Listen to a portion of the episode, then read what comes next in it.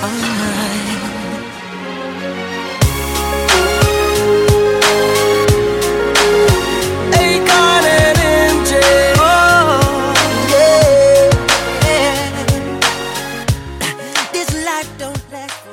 各位听众，大家好，欢迎收听《影榴莲》，我是沈阳，我是大玲玲呀。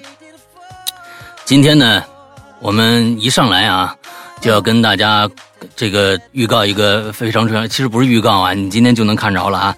呃，上个星期我刚刚说的，我们呢这个这个确认的速度非常快，因为不不确认这么快的话，你们就你们就拿不着了。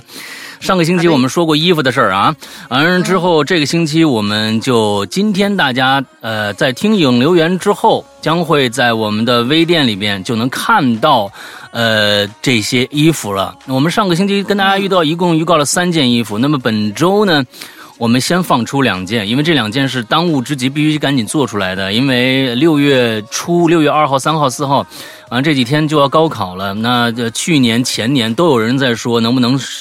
做这个，呃，文昌帝君啊，文昌帝君，所以今年我们就早早的赶紧去这个动手，但没想到时间还这么紧，所以呢，我们就这个星期赶紧上线。如果有需求的，对文昌帝君，对将来的面想想穿个什么。啊，有有有加持的衣服去考试的，这这这这这这些啊学学子们啊，赶紧去抢！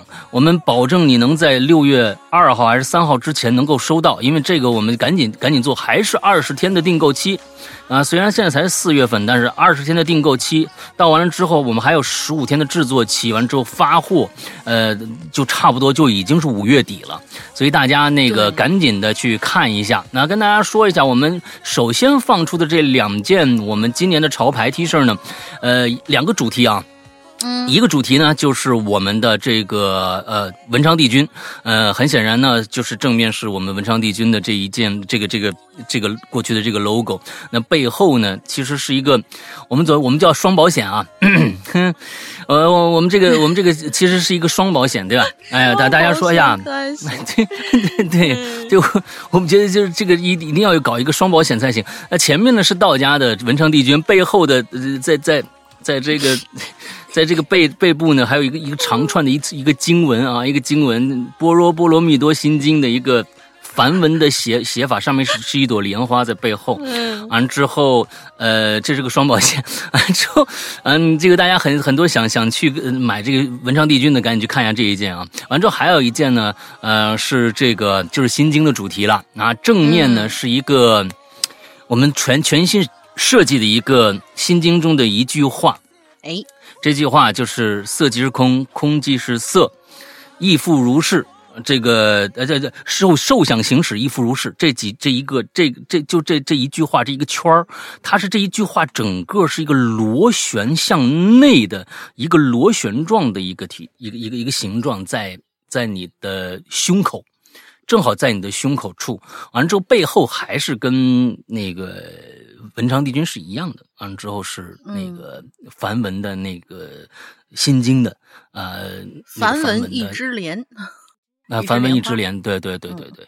之后大概就是这两件，我们先放出。当上个星期我们还说有还有一件是一个真正的一个私人定制的一款 T 恤，那个我觉得时间不紧，我们先先放到下周或者下下周再发布。所以先把这两件紧着有点意义的，完了之后想在考考试，尤其高考之前能够拿到的这两件先发布。之后大家赶紧去看一看，订购期还是二十天，还是二十天订购期啊。完了之后我。我们还有十五天的这样的一个生产时间，之后我们就赶紧发货，争取让在大家在考试之前把这件衣服能够拿到手。OK，大概就是这个样子。先说一下跟大家，呃，这个我们的潮牌今年夏季潮牌相关的一些东西。那么至于那件私人定制。呃，是个什么东西呢？我想再卖个关子吧。本身我们其实做私人定制已经做过好几呃两款，最少两款以上了。当年的幺八对吧？啊，幺八是那个完了，还有我们还有个火柴盒的那个花火的那个也做过私人定制。就是说每一个人的衣服都是不一样的，也就是说一件儿你你上面是有你的一个你想要的一个东西的一个。呈现的，也就是这件衣服就专门为你来做的，所以它并不是像很多的 T 恤，呃，批量，反正就那一个图印所有的。我们这一次，而且这一次的私人定制的定制的那一块是全刺绣的，要大家知道啊，这次这一块是全刺绣的一个结构，所以呢，嗯，大家可以期待一下，到底是什么样的一个私人定制，我们会在下周或者下下周我们再公布出来，让这三件 T 恤有一个时间差吧，大概是这样子，好吗？嗯嗯，文昌帝君的就赶紧下手了啊，嗯，也想想要文昌帝君的赶紧下手，嗯。大概是这样，那其实今天我们来到了一个新话题，这个话题呢是一个非常不要脸的话题，对，当然这个不要脸我们已经很多年没有做了啊，完了之后就是因为五年没做了，怎怎么就不要脸了？真的是把大家憋坏了，都都就是就是这有什么可憋坏的呢？就是就是这种就就是我是觉得就哎呀。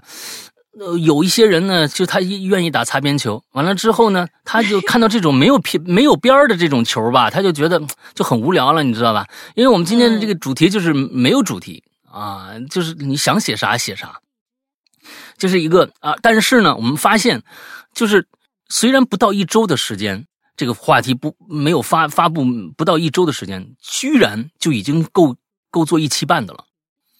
就大家对无话题、无话题的这样的一个一个形式非常非常的感兴趣，就是大家说无脑好啊，就无脑写呗，反正我有啥事就写呗，反正就就也没有什么，就就是没有什么限制嘛，对吧？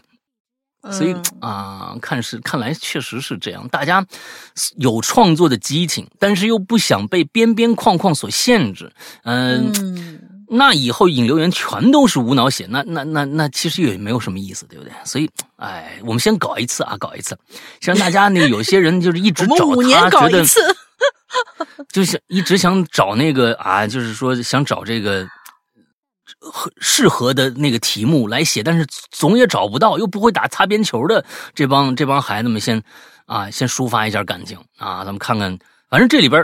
各种各样题材肯定都有啊，所以就就今天是一个大杂烩来的啊，是好吧？那看看大家都说点什么吧。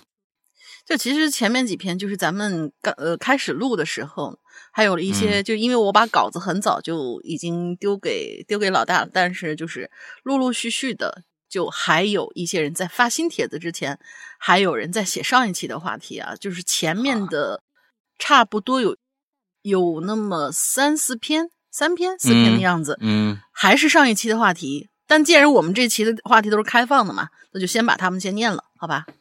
啊，好吧。嗯嗯，首先给我们过来，其实是找我们找找找找找我们澄清的啊。我们腾云拓号同学，老大大玲玲，嗯，俺接着来澄清啊，我不是学理科的，我是学智能控制的。什么叫智能控制？啊，你别管，你先先念完，好吧？你先念完。还有啊，我是个大学生，我没有结婚，也没有娃，现在连个对象都没有啊。啊，对，那这个不能这这不这个这个东西，你不管学是智能控制也好，你学理科也好，学文科也好，结婚没结婚，有没有孩子，都不影响你的文笔，你知道吧？这个东西，啊啊，我 这同学同学同学，你你没有你你你这个白澄清，我跟你说啊，你没有就澄清到点儿上，你知道吧？啊，不过你你你你你这种求生欲望，我还是我还是觉得嗯很赞赏的啊，还是个大学生是吧？加油加油啊！那最近呢，这个智能控制，你知道吧？智能控制讲究最最最多几最多的就是什么呢？就是一个逻辑关系。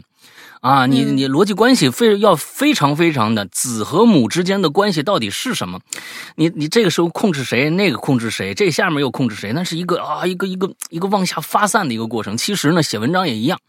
你知道吧？哎，写文章逻辑思维也是非常非常重要的。你可以拿这个写文章的来练一练，这个其实对你的这个这个学这个智能控制啊是有帮助的啊。虽然我也不知道智能控制到底是干啥的，但是我是觉得呢，智能控制是不是？但是智能控制是不是就是就是智能家居呀？对吧？不知道啊，反正但我觉得要智能家居差不多啊。智能家居，反正我是觉得一定要讲。字面意思理解吗？啊，对对对，一定要朗读，因为我自己就是。在在前几年四两两年前三年前，我们我把我们家的所有的灯还有各种各样的东西全都换成这个智能家居，可方便了是吧？啊，非常方便，非常方便，而且而且你几乎对灯这种东西的控制，呃，你几乎不需要控制。你你比如说你半夜你起你你起夜上厕所，那你根本就是你一站起来灯就亮了，啊，你一站起来就灯有个小夜灯就亮起来了啊，那你躺着睡觉它也不亮。啊，那那就完了之后各种各样的吧，嗯、有各种各样的东西，反正哎，我觉得那个东西是要逻辑的，你要把它是这个控制谁，谁谁跟他，他要跟他不不不互相矛盾。而我认为智能控制是不是就是干这个的？但是当然了，我觉得人家学的那个肯定就是大面儿的那种啊，有可能就是控操控国家的那种，你知道吧？嗯，有可能那种 啊，不知道啊，不知道，不知道，不知道啊。行，再看看其他的，嗯嗯，行，那我下个也来。朕亦甚想你，老大、大林两位主播好啊！投稿好多次了，每次都被念叨，超级开心。By the way，好喜欢被老大吐槽啊，害羞无脸偷笑，狠狠吐槽。嗯，好了，来讲讲这次强行切题的故事啊，就是上切上一次的题。故事呢，发生在我现在新入职的公司。有点社恐的我，很喜欢这间只有两个人的办公室。今天也像往常一样，午后呢，我往椅子里头一窝，把围巾盖住上半张脸，露出口鼻，就开始小气假寐呃小气，呃午睡啊，就是睡到一半儿啊，就听见这办公室的门禁滴响了一下，接着呢，就是门把手被拧开的声音。我把右手腕轻轻的转动了一下，迅速瞄了一眼手表，刚一点五分。我心想，应该是主管遛弯回来了。他这两天一直嚷嚷着想减肥呢，所以每天中午呢，嗯我午休，他就会去外面健步走。啊，刚准备继续入睡，一阵悉悉嗦嗦的响动就从我工位对面角落处的衣架传过来。嗯，我心想啊，主管他挂外套呗。过了一会儿，响动消失了，但是却并没有拉开椅子坐下或者任何脚步的声音。尽管有些好奇，主管站那儿干嘛呢？但是我呢又嗯懒得拉下我的围巾，于是我就又迷迷糊糊的睡过去了。嗯到了一点半，午休结束，我伸脖子瞄了一眼主管的工位，看见椅背儿上挂着他的皮夹克，似乎还有一个黑黑的小脑袋，小脑袋顶儿在晃悠，什么意思啊？呃可能是呃，比如说呃，蹲下来在在干嘛？就是从他那个从工位上只能看着小脑袋顶儿，看不着人。比如说他、嗯他他在对面，可能蹲下来的干什么，就只能看见一个小的凸起。啊，我有些凸起还行，真恶心 啊！所以这快点快点，你脑袋不是凸的吗？就脑袋不是凸出来的吗？那凹回去呢？啊真的是脏心眼子，你这凸起嗯我有些懊恼啊，本想摸鱼的，现在看来只能用心工作了。当我渐入佳境，办公室的门在“滴”一声之后被刷开，然后推开。我们主管一边扯着领子，一边喊：“哎呀妈，累死我了！早知道我带瓶水出去了。”我赶紧打招呼：“哎，主管回来了。”喂，哎，我话还没说完，我突然感觉不对劲，我赶紧就问：“你刚才没在啊？”主管猛灌两口水，说：“啊，没在啊。”我又试探的问我说：“那你中途回来的时候没想着拿瓶水吗？”主管挠挠脑袋说：“这我中途我也没回来呀。”这回轮到我傻眼了。好家伙，感情是我看错了，根本就没什么小脑袋顶儿。啊，早知道我大大方方摸鱼了。他就没有解释啊，也没有就是疑问那个到底是是谁啊，心大。然后、嗯、对，然后就转过来，就是接下来的一个星期啊，每天中午主管都会去健步走，我呢在工位上睡觉，而也几乎都是差不多的时间，我就会听见办公室的门滴被刷开，有人走到衣架那个位置悉悉嗦嗦，但是我都没有在意，毕竟咱也是资深的灵异爱好者。也没做过啥亏心事儿，大中午的，好几百人的公司，他还能闹鬼不成吗？嗯，结果有一天，有一天下午，公司突然群发了邮件，要求所有人重新申请工卡的权限。这里说明一下，哦、我们是 IT 公司，对信息安全是非常看重的。我所在的办公区域是 B 级信息安全区的管理组，保密等级很高。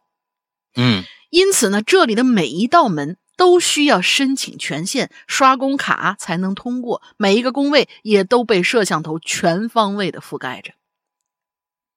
但是，保安和保洁由于工作需要，所有的区域都可以刷专属的万能钥匙卡通过。正当我准备去 IT 部门重新申请工卡权限的时候，主管一路小跑跑过来：“哎哎，那谁，呃，他他他什么？正义甚祥，你说，小郑，给你看个东西，你你千万别害怕啊！”接着，他掏出手机，是刚刚在保卫科用手机录的监控画面。只见画面上，我正躺在椅子里盖着脸睡觉，一个穿着黑色兜帽的人走了进来，蹑手蹑脚的来到了我工位对面的衣架边翻动了几下挂在衣架上的不知道属于谁的长风衣，打开衣服的前襟儿，钻了进去，之后就一直站在那儿，一动不动的。看着我，嗯嗯最后这个有点力道啊，但是意思，有点意思。哎，最后这个我本来是想说，可能是信息，就是中间谁拿了那个东西进来进来偷这个偷信息的这数据啊什么之类的，是是是是没有。完之后他最后是是钻进衣服里看着他，哎，我觉得这个还是很有力道的，嗯，还是很有力道的。这个其实其实其实我觉得这个是一个特别好的一个故事的一个一个架构。嗯，你比如说，你比如说，我想想啊，就是一一种一种一种变态的一种呃爱别人的方法。前前段时间我写了一个故事，大家不知道看了没有啊？就是《爱的晚餐》。《爱的晚餐》那个就是一种独特的一种爱别人的一种方式啊。呃，虽然嗯我们知道那是一个，确实那是一个纯爱的故事，你们千万不要打把它当当成一个当成一个恐怖故事来看啊！真的，纯爱，我的那是一个纯爱的故事，我告诉你。太可爱了，太 可爱了哦天哪！那我跟你说，那你你你们谁谈恋爱可以把自己的肉割下来？我跟你说，那这绝对是纯爱的故事。我告诉你嗯，是是啊，是是一个老女人对一个年轻女孩的男年年轻男孩的一个一个一种一种纯爱的表达。这就不纯了吗？啊，就是纯也纯种纯，嗯对一个一种一种纯爱的表达。那其实啊这种也是，这种也是，我就觉得就是一个一个女孩可能就就是一是另外一个人对她什么都知道，他们俩也也没有什么太大的关系，其实就是啊，这这人就一直在那儿，他隐身起来了，他隐身，他他把自己化为了那个房间的一部分，啊，完了之后就一直在那儿站着。其实你不知道那个屋子里多了一个人，但其实他是只是把自己涂成了一个，比如说一一面墙白墙，完了他把自自己自己涂涂成了一个一个一个纯白色站在那儿，完你看不到，时不时那个白墙白墙上会多出两个黑洞来，是因为他睁开眼睛了。嗯，这呃，就就就诸如此类的吧。我觉得这个这个最后这还挺有意思的啊。当然，就中间写的有点过于拖沓，你知道吧？就是或者你有如果有一些中间还有一些呃小的一些怪事儿的话，小的怪事跟你的跟衣服件儿有关的、嗯相关的一些不一样的地你方。衣服兜里的某些东西是不是有丢？或者说，关键你的衣服是不是挂在那儿了？呃嗯，或者说你的衣服，呃，最近总是觉得上面有一股不属于你的味道，真恶心。不是就就那什么嘛，是嗯是是香水味儿的也可以呀、啊，这种人一般不涂香水的，嗯，啊，那可不一定这这种人不不不涂香水了，嗯，啊有有一股有一股脚臭味儿可差不多，啊，这这个，哎，你这这才是更恶心的。啊，反正这个我觉得哎还行哎还行，这个最后最后这个反转我觉得还挺挺有意思的，嗯嗯，但是生生的让龙鳞搞成了一个搞笑故事，哎，真是啊，中间还弄了一个东北人，还弄了一个东北人，干啥呢？我们没有啊，那啥啥水啊、你说啥呢？我这不跑步去了吗？不是减肥吗？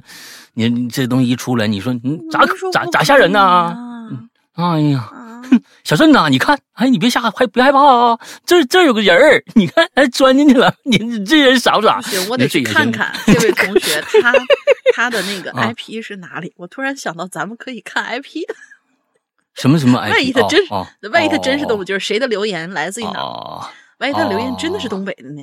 对吧？啊，好，下一个叫陈征威啊，陈征威，石阳哥大年好，我是三群的罗恩，嗯，一个潜水十二年，睡觉不听榴莲就无法入眠，做家务不听奇了怪了就没法干，没有干劲儿的忠实老鬼友，感谢二位主播多年来的陪伴啊，度过我求学和工作的时光，也十分期待未来在京鬼友的聚会哦。你是在北京吗？那你赶紧找一下主任，把把把你先揪进那个聚会群去啊，完了以后我们。我们要要聚会的话，可以可以可以就在那里面发通知啊。有幸第一次留留言，你别有幸，这个东西又不是发资格的，你随时都可以留啊。那这个东西不用有幸。借着白衣来讲讲我的童年轶事。嗯，这是在十多年前了，我的十六岁成人礼那天发生的故事。OK。当时啊，我还是一个稚气未脱的初中少年。等一下，你们成人礼的是是十六岁吗？为什么？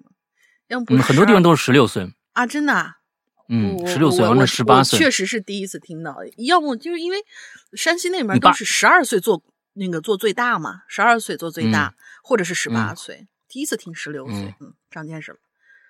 哦，十二岁是那人家是园所那个东西，那那那不是不是成人礼，十二岁肯定不是成人礼。有的地方确实十六岁就是成人礼，对。哦，嗯，按照福建的传统习惯呢，白天要请法师在宗呃祖宗牌前啊做法事，晚上呢便在酒店和这个家人同学呀聚餐，嗯哎吃饱喝足，KTV 欢唱过后，我和五六个同学呀。沿着小城市边上这国道呢，哎，慢悠悠的散步往回家走。嗯，夜晚的这个国道时不时有这个汽车穿过，旁边老旧的平房啊也都亮着灯，给人一种这个小城市特别有的这种静谧之感。哎呦，同学们呐都挺开心的，一路聊天啊，一路唱歌。而作为今天晚上的主角的我呢，却无法融入到融入到大家。总感觉昏暗的路灯之下，这漆黑的小巷之中，有什么东西呀，在远处召唤着我。那我就望着远处的黑暗，还好，什么也没看着。啊，我惴惴不安的那个，惴惴不安不是锤锤啊，那这个。这个我知道你要想想想起惴惴不安啊，嗯，但是不是这俩字儿，嗯，我惴惴不安的跟着大家前行，总感觉呀，在这份静谧之下，一定有什么空灵幽邃的东西在活动着。当我们路过一栋平房的时候啊，人群中只有我，仿佛被召唤一般，不自觉的抬起头，就看着我。那是一个两层的，八九十年代的那么一个建筑，三角形的屋顶在昏暗下仿佛可以冲破云霄，那漆黑破坏、那漆黑破旧的外墙犹如破溃的皮肤，让人一阵阵的不安。房子的上层呢是一个开放式的大连廊，连廊之之上啊，我就看着了一个。我这一辈子都忘不了的画面，就看着一个实体的女人，那么一个背影，披头散发，浓黑头发之下呀，是一袭宽松飘逸的白色衣服。我姑且认为这是一个女的。看到连廊还挂着新洗的衣服，我心想吧，应该还有人住吧？这是个住户吧？是不是出来晾衣服来了？可是接下来，我发现并非如此。这白衣女人呢，以一个极其平稳的速度匀速前进。按照专业术语，这个人的步行是没有上下重心转移的，也没有步态周期中应有的加速度变化。也就是说，这个实体它在飘。嗯，到这儿啊，我才反应过来，我赶紧拍我身边一男同学，让他赶紧抬头看那楼房。我们俩又就同时看着这女的，那是慢慢悠悠的飘过那个走廊，停在一个关着的门前，转身面向门，然后开始慢慢变矮、变小，直至她的身体低过那个走廊，一切就恢复寂静了。再等一下啊！就这个地方，我我不太。这个连廊它应该是那个那个外面，它应该有一个栏杆，对不对？那个那个围墙那个栏杆是是镂空的呀，还是实体的呀？如果是镂空的，你应该说他他弯下腰就应该能看得着，就是他他是是干嘛去了？看着他这个描述，我感觉是那个女女的应该是缩着身子，低下头，弓着腰，就就没过了那个外面那个围栏。是这意思吗？我看他这个感觉好像是这么个意思啊。哎，一这一切又恢复寂静了。这个时候，剩下的同学才好奇我们俩在看什么呢？抬头一看，不解的呢，继续前进，因为什么都看不着嘛。只有我们两个不安、不解、不语，只想赶紧通过这条幽暗的国道，来和那个同学。来和那个男同学讨论过，后来吧，哎，应该少了个后，嗯，后来啊，和那个男同学讨论过，最不可思议的就是那个女人，最后那女人变小的过程，哦，看来还真的有这么一个缩的过程，是这个女人的高度和宽度同时在匀速缩小。考虑过是不是可能她在下楼梯，但一是门关着，二是没有下楼梯时身体。上下重心的转移，三是女人的宽度也在缩小。这就是我目前碰到的两件灵异事件之一。另一件有机会再留言。再次谢谢二位主播。哎，你看，故事不错啊，我觉得描述的描述的挺好的。哎，但是这里面其实我们这个有点过早了，你下定义。我认为它不一定是灵异事件。不一定是灵异事件，其实说近大远小吗？不是不是，就是说飘这种走法是其实是可以人为造出来的。飘确实是可这种这种人是人为可以造，因为过去京剧里边就有一种鬼步啊，是啊，快失传了，快失传了。这个就是你看它是它就是飘着的。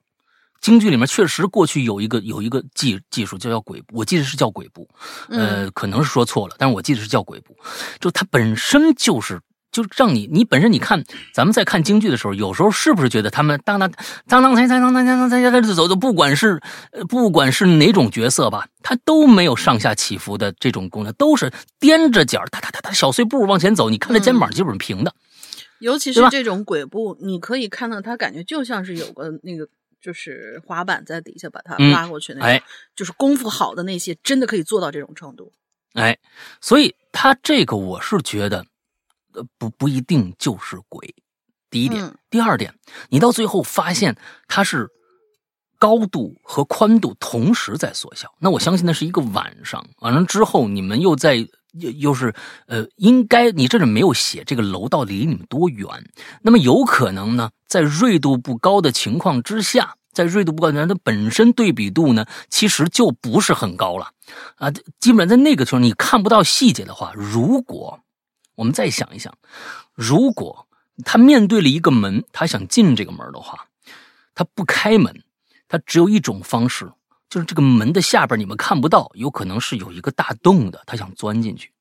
那么钻进去，无非用两种方式：弯腰是一个，另外是让双肩收缩往前收，他才能用更小的体积钻进去。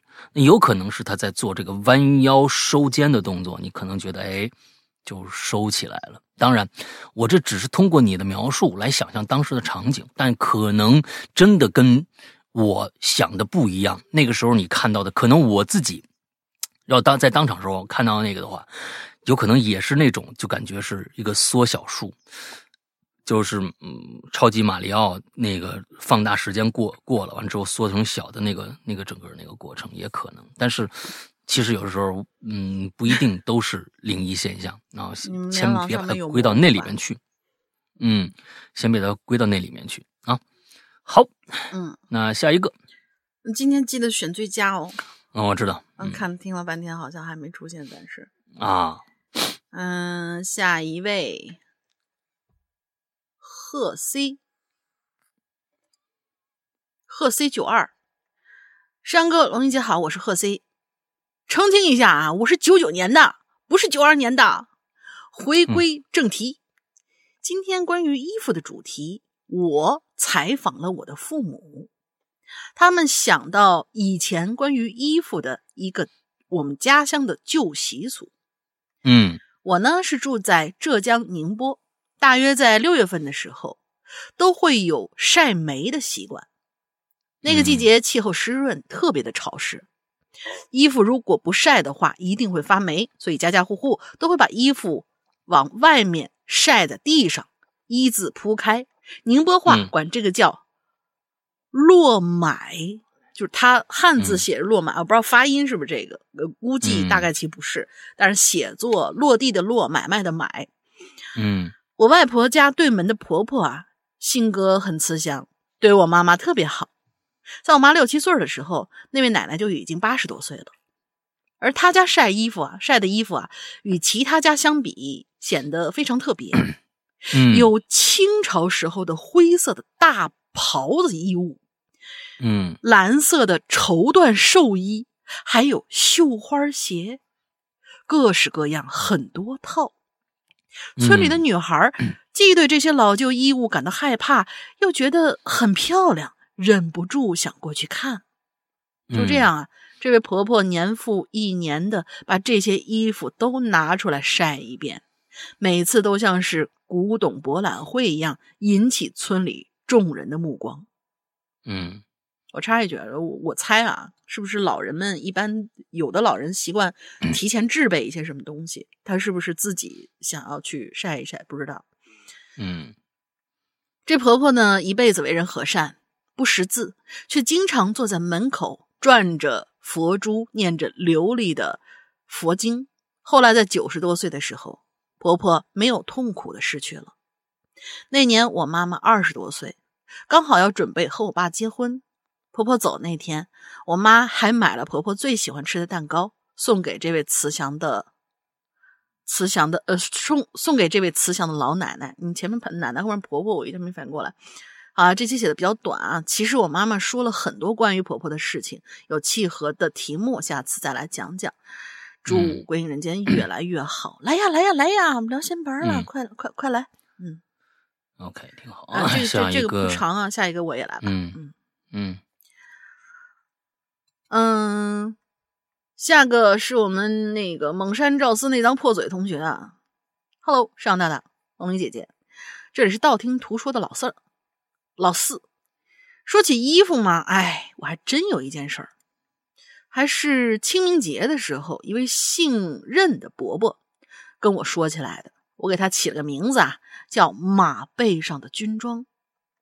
但是事情太过离奇，您二位呢就当是茶余饭后听个热闹，真实性不必过多计较，因为真的太离奇了。好，闲言少叙，正式开始。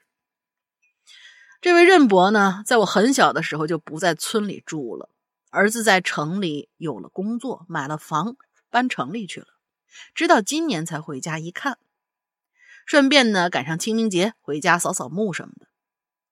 这老爷子到我家之后，就跟我爹侃且大山，说给他的一个太姥姥扫扫墓，因为呢年代久远，连墓的这个具体位置呢都已经不知道在哪儿了。我爹就说：“哎呀，这个老姥姥啊，在我很小的时候就已经去世了，对她的印象，哎，真就是有点模糊不清。”任伯就说了：“嗨，不用你说。”我当时才十来岁呀、我能记得呢，只有在他屋里睡过一个月的觉。但是我总感觉这每天半夜都会有骑马的声音，然后这太姥姥呢就会轻手轻脚的走出房间，之后就听到太姥姥叽叽咕咕跟谁说着些什么。但是我当时年纪太小了，我就没当回事儿。可是吧，这屋里屋外的就只有老太太一个人呢。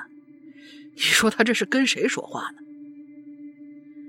我老爹呢就点了根烟，示意任伯继续说。任伯就接着往下说：“说我估计这个老人家一个人时间长了，没人跟他说话，他呢就跟我说了这么一件事儿。是上个世纪三十年代，那个那是一个动荡不安的时代，村里的精壮小伙子，除了任职村里或者镇上的警卫安保工作的人员，其余啊都被当作壮丁了。当然，回来的少之又少。”一大部分人因为不想死在战场上，干脆就一不做二不休，当起了蓝兔子。什么叫蓝兔子呢？拦路的拦，就那俩兔子那俩字，也就是说，字面意思吧，就是土匪拦路的。要么感觉自己不行，赶紧撤下来。哎，什么？要么感觉自己不行，赶紧撤下来，这啥意思？呃，就人家说的是两个，要不然呢当了土匪了，要不然呢就撤下来了。要不当土匪，要么撤下来。这是跟前面那个。好好好，好的好的好的。黄排长一听，急脾气上来了，一个敬礼，说保证完成任务。有一些土匪是被逼上梁山，其实呢并不想。这儿接的真是感觉像两。黄排长是谁呀？对呀，这黄排长是谁啊？嗯，黄排长前面没说吧？黄排长是谁呀？没，还少了一段。在这说啊，黄排长一听，急脾气一下上来了，敬了个军礼，说保证完成任务。有一些土匪是被逼上梁山的，其实呢，并不想在山上胡作非为。黄排长呢，就打感情牌，果然是有效的，一大部分人都选择了投降，只得逼的。只能逼得少部分顽抗分子节节后退。眼看胜利在即，不想这个时候却出了岔子。黄排长每天晚上在完成剿匪任务的时候，都要回家看一看自己的妻子和刚出生不久的孩子。每次都跟几个战友骑着马，凌晨的时候陪伴着黄排长去回去自己家。妻子也会一直等着。黄排长通常待一会儿就走，就这样一直持续到剿匪快结束。但是最近一连好几天，妻子都没有等到黄排长，内心不免就惶恐不安了起来。我估计他中间少的那一段，应该就是黄排长是负责上山剿匪，就是打那帮蓝兔子的，抓回去可能就是强制入伍吧，那种感觉，少了这样一段了。这天晚上，老远就听到有马蹄跑来的声音，妻子心中一喜，连忙出门迎接。但走到门口，远远就看见一匹马，一个人走了过来。月光皎洁，却看不到黄排长的身影，只能看得到衣服，连军帽也没戴。只有一个人，一匹马，缓缓的朝妻子走过来，越走。越近，妻子感觉不对劲，因为那个人准确说，他不是个人，就是件衣服，就跟泄了气的皮球一样，随着渐渐走近，越来越瘪，上面的人就跟瘫了一样，越来越小。嗯，跟上面那个女的是一起的。嗯，等那匹马来到了妻子身边。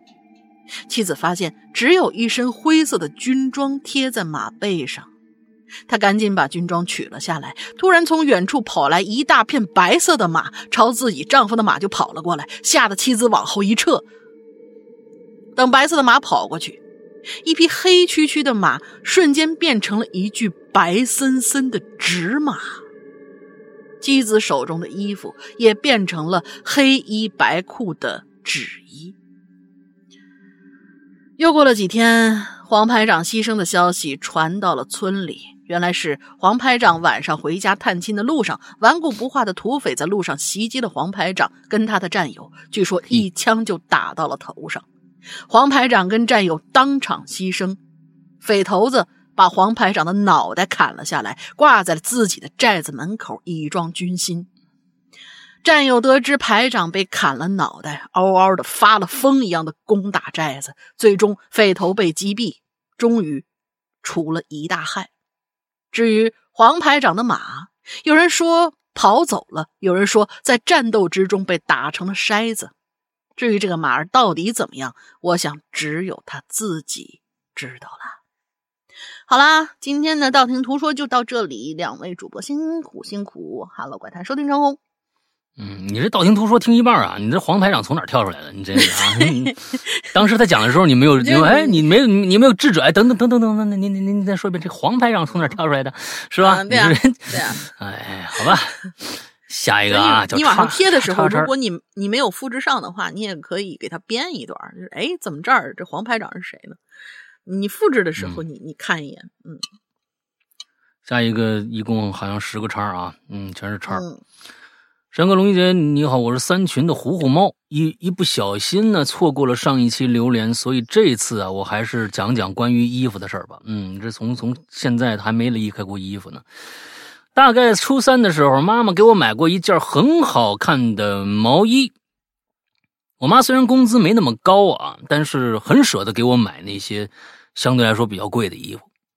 这件毛衣呢是墨蓝色的，前面有一个很大的 V。啊，V 字领，呃，还是有个图案呢，我不知道啊，是 V 字领还是有个很大的 V 的图案啊？嗯，我很喜欢这件毛衣，很喜欢穿着它，抓着旁边的人，假装自己是一个哦 电压表。嗯，OK OK，啊，这个是这这这，那看来是一个在前面绣了一个 V，是不是？啊，有一个图案。啊，好像是初中时期呢，我成绩很好，但是我现在回想起来，人生最优秀的时候，用现在的话讲，当时我真的很卷，哎，每天的精神呐都非常的紧绷，哎，我要背好多东西，要做好多东西，不管是不是学校里老师要求的，我对名次有一种病态的追求，但是快中考的时候啊，成绩就突然下滑，索性呢。就选择被保送去我这个初中对口的高中。这个高中并不是最好的选择，但是对于已经在崩溃边缘的我来说，确实是一剂安慰剂。嗯，啊，那这起码是保送的呀，咱们对不对？啊，咱们现在起码是保送的。上了高中，呃，上了高中呢，我给自己的压力也很大。我对最好的那个。我我对最好的那个只招三十个人的班有病态的执念哦，就是那个尖子班、尖子班嘛，对吧？妈妈其实并不知道我的心理状态，他还是会给我买很多好看的衣服，想让我不在不强制穿校服的学校里呢绽放一点光彩。但他其实不知道，这些漂亮的衣服会被我焦虑的手揉搓、揉皱、揉烂。我控制不住的破坏手边的东西，也控制不住的破坏我自己。人生的前十八年，我都坚持认为我的人生会是一幢很高的大厦。我挖地基，我打山庄，我起高楼，但是高估了我一滩烂泥一样的心理状态呀！楼起了，越来越高，越来越重，最后在临界点。他就崩溃了，也不记得到底是因为什么。我想做一个小小的尝试，我吃了很多的药，在物理课上穿着那件毛衣。其实致死，啊，啊，其实致死量是我吃的好几倍，但是被送去洗胃了。呃，其实致死量是我吃是我吃的好几倍，但是还是送哦，就是因为你没，就是感觉是你没吃那么多，是吧？吃了，其实并没有吃到致死量的那个那个量，但是还是被去送去洗胃了。人生中第一次洗胃是为了好玩，喝了不少不好的东西，是因为好玩喝了不好的东西。但这一次不是为了好玩，我吐了吐了，到处都是，毛衣上沾了很多，和我的人生一样，从光鲜亮丽到急救室被按着的一堆破烂儿。嗯嗯，和我的人生一样，从光鲜亮丽到急救室被按着的一堆破烂嗯，可能这话，嗯，没有那么通顺啊。那感觉就是，嗯，我认为的那个光鲜亮丽、亮丽和现在如烂泥一样的我，是吧？就是大概是这个样子。对，灾灾后重建很困难，嗯，但我不想再盖盖高楼了。我在一堆废墟当中挑了两块破板。找了点帆布，做了一个破破烂烂的小屋。我没有在追求什么名次、成绩，我为什么都不在乎？我什么都不在乎。我浑浑噩噩高考，考了一个以前我甚至没听说过的大学。我想学动物医学或者动物科学，我想给猫绝育或者养大象，但是家里人不同意。那现在学了某个名声已经很臭的工科，那件毛衣被丢掉了。在我妈发现脏东西洗不掉以后，呃，药物的药物的，嗯，在我妈发现脏东西洗不干净以后被丢掉了。药物的作用并不大，断断续续的吃着也慢慢好了。可能在，可能是寝室里养偷养的小猫治愈了我，也可能是半夜翻出去和新疆兄弟吃烤串治愈了我。真要追究起来，应该还是不在乎了。现在我在废墟的棚子里过得还算可以，以后怎么样，我不在乎。谢谢大家听我絮絮叨叨这么久，也谢谢这么多鬼影这么多年鬼影的陪伴。希望大家能在日后平安顺遂，在追逐名利的时候不忘身边的风景，非常好啊。嗯，这篇这篇文章我觉得，嗯，可能是我今天第一个想想去放到今天最佳的，但是我就不放了。为什么？因为，嗯，这可能是你。生命中比较灰暗的一个时刻，我不想把你的最灰暗的当成我们这一期好像很辉煌的一个所谓任人品评的一个一个就是一个东西那样，嗯，但是你写的很好。嗯，其实我是认为，因为我觉得我可能对于你后后期的这个东西，我可能比较有发言权啊。就我从小呢，呃，对于名利的追求完完全全不在乎。我是一个完完全全不在乎这一方面的人，就是比如说小时候，呃，学校要给我一个中队长当的二二道岗吧，大队长是三道岗嘛，二道岗，我婉拒了。那时候我就婉拒了。完了之后让我做做那个组长，就是那我们那一个一个那那一排那小小学生啊，都是说小学的时候啊，小学给我做那一排，完让我做这一排的组长，我我也我也不干。我唯一干的一一个一个班委的工作就是劳动委员，我特别喜欢那个，因为。因为什么？就是因为就是每个星期六大扫除的时候，我就可以去我们花匠那儿去推那个推车，我觉得特别好玩。还有铲子，啊，拿一大片一大堆的铁锹，完了之后推一个铲子，风风火火从里面跑出来。我一直到现在，我对名利一点一点都不在乎，但是不能完全不在乎。就是到最后，我其实我是我是觉得人。在这个世界上活着，一定是为了什么？一定是你有，你有你的那个在意的那个点，那个点，你，你一定会在这个世界上找到一个你愿意为他争名夺利的那个点。那个争名夺利是加引号的，是加引号的。你比如说，有很多人虽然自己不爱争名夺利，但是有了孩子，为了让孩子过上更好的生活，他不得不去做。有的时候是这样子的，他并并不是为了我自己，我怎么样怎么样怎么样。但其实，在这个世界上，一定有一些美好的东西让你会去在乎，那个在乎是很重要的。现在，如果说现在你你觉得我现在有着这样的一个所谓的心理上啊，你原来在你那心理上，你是在住建造一个一个高楼大厦，但是有可能中间的水泥连接部分是可能最薄弱的。到了高高处的时候，它就坍塌了。那把你的心理，呃，解说成这种中间的这种粘合剂，可能可能更准确一些。就这个粘合剂不够不够牢固，那么到了高的时候，它自动就坍塌了。那么现在你，呃，心理上想自己做一个小小的，不那么好的，嗯，在别人看来不那么好的一个小屋子，我在这个小屋子里，呃，也也就可以了。其实我是觉得。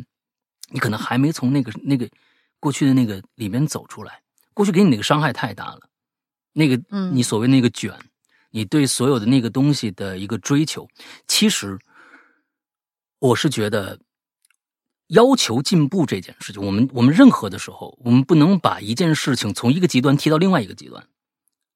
要求进步，要求自己好是永远没有错的，这件事情是没有错的，这个。关键看你用什么手段去达成。如果你用卷的方式去达成的，那可能你自己太累了。你甚至有一些人可能他不觉得累，但是他就想他就是坏，他就想用各种各样，呃，就是让别人恶心的方式来达到他的目的。他从里面，他不光是得到了所谓的往上的，得到了名，得到了利，还还得到了某种破坏别人的快感。那这这种就更不可取了。但是我是觉得让自己好这一点，是完完全全，你可千万不要把它。降到一个说，这我我过去太卷，就是因为我太看重我自己，或者我太自私了。不不不，人本身就是一个自私属性极强的生物，本身就是这个样子。为自己好是绝对没错的，只是看你用什么样的方式而已。那么过去，那自己思考一下，就是过去的那些名和利，对于你来说为什么那么重要？为什么那么重要？能达到一个找到自己一个平衡。是想让别人认可你，还是说要证明自己？这是两方面。如果是第一项的话，大可不必，因为别人对你的，你想在别人的那个面证明你自己，那你一辈子实在是太累了。呃，任何的一件事情能瞬间就把别人在你的你你建立起来的光辉形象一下摧垮到一一一败涂地。但是你自己想要证明自己的话，那我觉得无可厚非。所以这一点到底是什么？你自己要想清楚。今天你写了这么多，我特别感谢你能够相信我们的这样的一个平台，能够愿意在这儿说说心里话。我也能感感受到这么多年来你下来到现在，你心中那些痛。嗯，觉得感觉上那件衣服是你那个那段时间最光辉和最暗淡的一个一个缩影，它现在已经被扔掉了。但其实我是认为。有这件衣服在之前，你一直能记记住那个有 V 的像电压表一样的那件墨墨蓝色的那件毛衣，在你的心里，我相信你不会回到当时那个那个时候的你了。不过，你要记住那件毛衣还有光辉亮丽的那个时刻，那个时刻是没有错的。要现在要把那个东西要找回来，而那个东西只是为了让你自己开心，不要去证明给别人看就 OK 了。嗯，好吗？好啊，今天嗯，下一该我了，嗯，那下面两个吧。下该下边该我了啊？这个是我念的吗？啊，是我这我念的是吧？叉叉叉啊，是吧？哦，对对对，那来来来来，十十个叉啊，嗯，啊，叉叉叉叉啊，嗯嗯，下面两个，下面嗯三个吧。不不，你先别了，你就就下面这这几个都都差不多长，就一个一个吧，行吗？嗯。呃，我就是新世纪鬼屋店长陈哥，哈哈，我又来了。今天分享一个关于有关我读书时候的事吧。当时在读高中，我们高中是全校走读的，没有宿舍可以住。二二年的四五月份，某天晚上啊，具体哪天记不清了。我和弟弟、妈妈吃完饭就各自忙各自的。我和弟弟在写作业，不在同一个房间。毕竟高三生与小学生总是有分别的嘛。妈妈呢，则是在淋浴间洗澡。我们家住八楼，但是是老小区，隔音很一般，所以大门即便是关上，也会有声音传进来。到了八点多钟的时候啊，怪事发生了。当时我和弟弟都在作业的摧残下痛并快乐着。这时候，门口那边传来了一阵清脆的笑声。这样这样吗？我们这一层一共九层，不过大都是老人居住，所以那笑声不会那么清脆。嗯，门外也没有脚步声传来，我和弟弟都听到了。弟弟还问了一下：“妈，是你们吗？”但是我妈当时在洗澡啊，怎么可能在门口那儿笑呢？嗯，而且我妈笑声是跟这不一样的呀。嗯，即使我们隔壁啊，其实真就是隔着一面墙的隔壁啊，老是有那种说说笑笑的声音吧，也跟我们两个听到的不一样。所以当我妈洗完澡后，我们跟她说了这件事儿，我妈直接沉默了有十来分钟啊。然后就说：“呃，楼上阿姨笑的肯定是，但是我知道我妈肯定扯谎了。楼上阿姨笑哪是？哈哈，这样笑。楼上阿姨笑是：“哇，嗯，他不可能笑的，他不可能笑得如此清脆呀。”但是我也没有多说什么。好了，这就是我的故事。希望主播可以帮我分析一下，是不是我妈说的那样呢？嗯，你们、你们、你们还是对龙鳞了解太少啊。就是你，你要知道，对于在在我来说，就是刚刚他他那我那那个那，我就能想到他的脸是什么样的。不 是不是，就是我发出那样的声音，我是不需要表情的。我就不不不，你不可能的啊！你那个脸，我就就能想到啊，就就像一一一一拳胖揍揍过去的那种啊，那个很欠揍的样子啊，就就就那个那个那个德行啊，就是那个德行啊，对对对对，还不错还不错啊，嗯，然后这这个何言饼子，嗯。这个呃，山哥、龙玲姐，你们好，各位鬼友，大家好，我是四群的饼子。既然这期是无主题，那我来分享两则之前收集故事的时候在朋友那儿听到的故事吧，算是比较奇怪和巧合的真实故事，不算恐怖。来，第一个，第一个故事来自我的朋友的朋友的老师。那个老师呢？当时所在的学校的那个教学楼很高，一共有十二层，电梯是可以直达十二层的。有一天，那个老师上电梯以后去自己的办公室，一进电梯，那个老师就听见有人叫他“杨老师好，杨老师好啊”。然后那个老师觉得有点害怕，不敢回头。后来出了电梯，他转头一看，后边有一群的学生。好，第二个故事，慢慢讲。啊，那那个那个那个，他转头一看，根本就没有人啊，嗯。他呀，这个故事呢，你你写写写这故事写这种故事啊，你一定要记住啊，就是这样的这样写呢就没意思了。你知道，他说有一天这个老师上去办公室啊，坐这个电梯，一进电梯一转身就听着有人说：“杨老师好，杨老师好。”你后面跟的是，然后这个老师有点害怕，但是这个你接这个大家不明白，因为你前面没说他进电梯的时候有没有人呢，对不对？你进电梯的时候，肯可能是有人的呀。那后边有人叫杨老师好，那这肯定是没没问，就是那没问题啊。那他害什么怕呢？所以后边肯定跟一句：这杨老师记得他上电梯的时候，后边可是一个人没有。现在这声从哪传过来的呢？这老师觉得有点害怕，不敢回头。哎，这个逻辑就穿上了。要不然你少这句话，我后边就说后来出了电梯，他转身一看，后面站了一群人。对你让我感觉可能就是这样，对不对啊？就是那可能我说后面站了一群人，他才舒了一口气。哦，原来真的有人呐！啊，那这这这这可能这个故事还好玩一点，对不对？所以你那那句话必须垫上才行。哎，第二个故事来自我另外一个朋友，就在他姥姥去世的前一天，当时啊，他是在他姥姥家，因为是在农村，狗呢都是养在院子里头的。当时狗就突然冲进屋子了。应该是察觉到什么不对了，然后狗就一直守在他身边。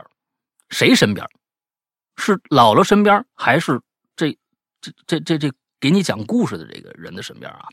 但奇怪的是，他姥姥家除了他和那只狗，没其他人，所以狗当时的行为就显得有点奇怪。为什么？这狗跟人在一起不是很很正常吗？我觉得，我觉得不奇怪啊。你你觉得村子里面的狗就一直在村子就是门口待着吗？不，他们也进进屋，一吃饭全进屋。谁说就一直在外边待着？后来第二天早上，他家里人就告诉他姥姥去世了，然后他姥姥家那只狗也摔死了。但是那只狗平时都是挺听话的，前一天也活得好好的。但就在那只狗去世的那天早上，他们家里人听着啊，有人开他们家房门。然后呢，他们就看着那只狗疯一样往外面跑。后来不知道怎么就被发现，在其他人家的什么东西就被发现，在其他人家屋顶上摔死了。啊，不是你等等，而而他姥姥跟他们家那只狗应该是差不多时间去世的，所以就很巧合。这就是今天带来的故事。以后有故事，我还会再来。以后你你先把你这里边的各种 bug 先先去一去，你再说啊。那这第二个故事里面啊，哎，如果这两点啊，他到底说是说这这狗摔死了，是从别人家的房顶跳下来摔死的，还是摔死在别人家房顶上了？这可是两个质的区别。你这个地方你写的，后来不知道怎么的就被发现在其他人家房顶上摔死了。就这个，我总觉得你是不是写的病句？是不是从别人家房顶上跳下来摔到地上摔死了？在别人家房顶，你为什么用“摔”这个词？他是从哪儿下来的？为什么用“摔”这个词？所以我就就很不清楚。就是如果如果自行跑的话，那肯定是有一高一低。比如说的，那那周围一个楼，那对面别人家房顶是一个一楼，你们家这这是一个五层，他可能从那上头一跃而下啪。啊，或者是有人在房顶上看到他在房顶上什么捣乱呐、乱拉乱尿啊什么的，就是对方心坏透了，抓起来他在房顶上摔死了。这这是两个概念，但是你这嗯嗯。对，哎，何延明有好多解法。何延明子，下次写故事时候一定注意细节啊！你自己，你有时候其实是这样的，说说实在，确实是这样的。因为啊，写故事的时候，尤其像这次我们在做这个七咒的时候，这个星期我们七咒第二个故事这个换马上要上线了，星期二就上线了。嗯，其实，在写故事当中，我和赵曙晨这个故事一共改了多少版？到最后？应该他是从第三版开始给我看的，一直改到现在，应该是第九版了吧？第九版了。因为作为一个第三方，就是我作为一个读者来去看的时候，中间确实会有，因为你要知道，当时七页和现在的七咒的结构，呃，差不多。它不是一个顺序描述的故事，它不是一个时间线正序的故事，它是一个非线性的。它是一个非线性叙事，所以呢，在非线性叙事上的难度就要在于，在每一个就是这些零七八碎的这些各种各样的情节，到最后你能给拼成一个完整的拼图。但有的时候就会在各种小细节上有一些 bug，或者他他认为他已经想得很明白了，但是没讲明白的地方。但是第三方像我在看的时候，可能就能看出，哎，我说这个地方不明白，这地方逻辑有问题，这地方可能他不应该说这样的话。所以，我们其实大家现在听到的这一版，是我们从第三版从去年开始就一直改到现在的第九版的故事了。而且，听的第一个故事第八版，而现在我们做的第二个故事第九版，就是说我做完第一个故事的时候又改了一版。所以大家其实想一想，我们其实平时做。大家听到的那些故事，其实我们在后背后其实有很多很多的这些要要付出，所以有的时候自己大家在写故事的时候，逻辑上他认为自己是清楚的，但是放在文字上有可能就会产生歧义。这个歧义有可能自己在返回去再看的时候还不一定能发掘出来。就是说，哎，这个地方其实他自己已经很了解了。你他不细读的话，有可能还会产，就是你像这个就是摔死了。其实，他这只狗在别人家房顶上，如果真的摔死了，这是整个这第二故事最离奇的一点。但是他没解释，所以我就觉得有可能是从别人房顶上跳下来摔死的吧。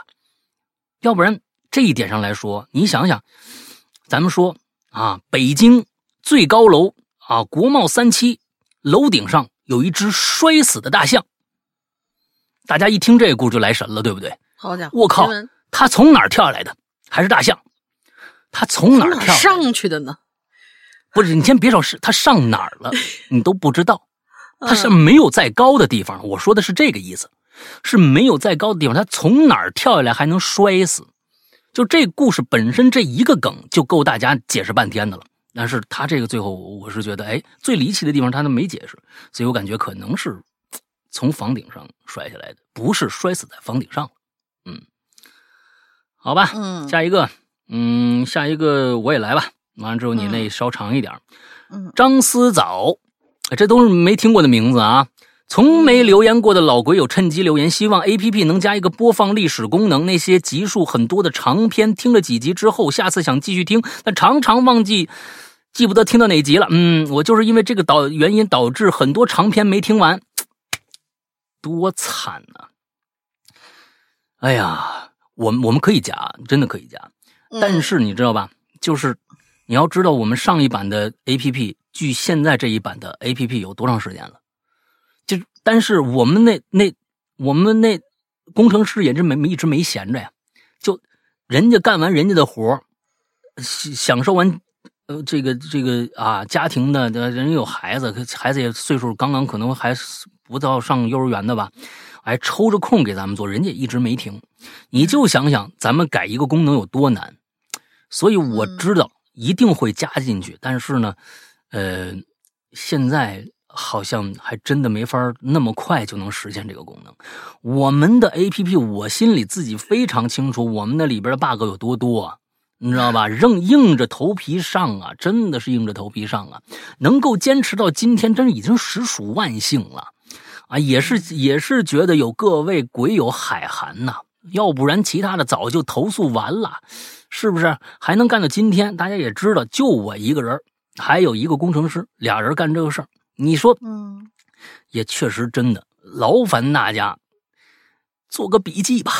这这这这个，那你那听到哪集的长篇，你做个记号啊，用这个备忘录记一下，或者或者还有一个还有一个听什么哪个哪个长篇。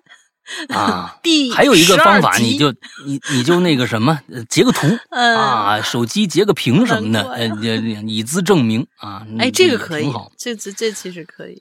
嗯，好吧，是个好，真是对不住大家了。嗯嗯，我下一个，下一个 Dylan，呃，Dylan 同学，山哥好，大玲玲好，从二十一听到三十二。不知不觉，十一年过去了。哎呦我天！哎呀，非要说岁数吗？鬼影都充当着睡前故事的角色，一度被不少朋友骂我：“哎，你这个变态呀，怎么听这些东西呀？”嗯嗯什么的。这是我第二次留言啊，就说一个我跟我高中同桌的故事吧。嗯，二零零七年，高中二年级的我。在文理分科之后，来到了一个全新的班级，然后就跟我同桌坐在了一起。虽然经历过互看不顺眼的过程，但慢慢了解对方之后，就成为了彼此的挚友。嗯，高中毕业，我离开了家乡去外省读书，而他呢，女他，则在则留在了本地。虽然相隔一千公里，也完全没有影响我们的友情。QQ 隐身可见，微信置顶的聊天都是对方。记得当时刚开始使用 iPhone 的时候，不支持后台运行嘛，他还被他骂为什么 QQ 总是上上下下的，因为他给我开了上线提醒，我一上线，他的 QQ 就会，嗯，快被快被烦死了。嗯，大学的时候，我们有也都有过男女朋友，会时不时的吐槽各自对象。他受了委屈会来找我倾诉，我惹到女朋友也会问他女生到底在想什么呀？怎么哄女孩啊之类的。啊！大学毕业之后，我继续读研，他选择了工作。每逢寒暑假回家，除了见见亲戚，第一个见的绝对会是他。他呢也会请年假来我读书的城市找我，吃吃喝喝，放松几天。二十五岁的时候，我们都恢复了单身。一个很偶然的机会，我们开玩笑说：“哎，要到了二十八岁的时候，如果大家还是单身，那咱俩结呗。”他说他想要个家，可是，在约定好没多久，他的命运就发生了翻天覆地的变化。嗯，父首先是父亲欠债出逃了，他和他母亲两个人省吃俭用努力还债，但是母亲经常把对父亲的不满。发泄到他的身上，嗯，时间久了，他就得了抑郁症。最开始的时候并不是很严重，他一直相信还完债，他的家就会回到以前的样子了。但是到了后来，他发现母亲有了外遇，这个打击让他的信念彻底崩溃，最终还是选择了自杀。在他离开的那天晚上，他给我发信息说挺想我的。我说：“等我回家了，出来吃火锅呗。”第二天，我就收到了他去世的消息。可能是上天眷顾吧，我刚好在离家很近的地方出差，买了最早的高铁票回了家，送了他最后一程，而他的生命也定格在了二十七岁。他刚走那段时间，我经常回想以前我们一起的欢乐，一起旅行，一起打的游戏，甚至高中时候的争吵。谢谢回忆，就像催泪弹，让眼泪不停的掉。在他头七的那几天，我梦到他了。他说：“我们一起玩骰子吧，两个骰子，如果摇到十，你就来找我；如果摇到七，我就去找你，好吗？”我说：“好啊。”结果真的摇到了七。我说：“那你来找我吧。”这个时候，我突然惊醒了。因为我突然听到有人在拍我的窗户，拍了三次。可是我住在十二楼啊，所以我知道应该是他来看我了吧。我也知道他不会害我，便指了指床边的椅子说：“啊，坐吧，我得再睡会儿。”如今五年过去了，三十二岁的我想说：“回来吧，咱俩。”早该结婚了。嗯嗯，挺挺挺棒的一个故事啊。嗯，这是一个真实的事件。是呃，往往真实的事件啊，让我们没有办法，这总是唏嘘不已啊。本以为本以为这是一个，我觉得应该是一个蛮好的一个结局啊啊，没想到最后对，嗯，挺可惜。是呀，是呀，是呀，是呀，嗯。嗯，那今天写的好的怎么都那么伤感？我不希望把把伤感当成一种荣耀去到处到处去炫耀的感觉。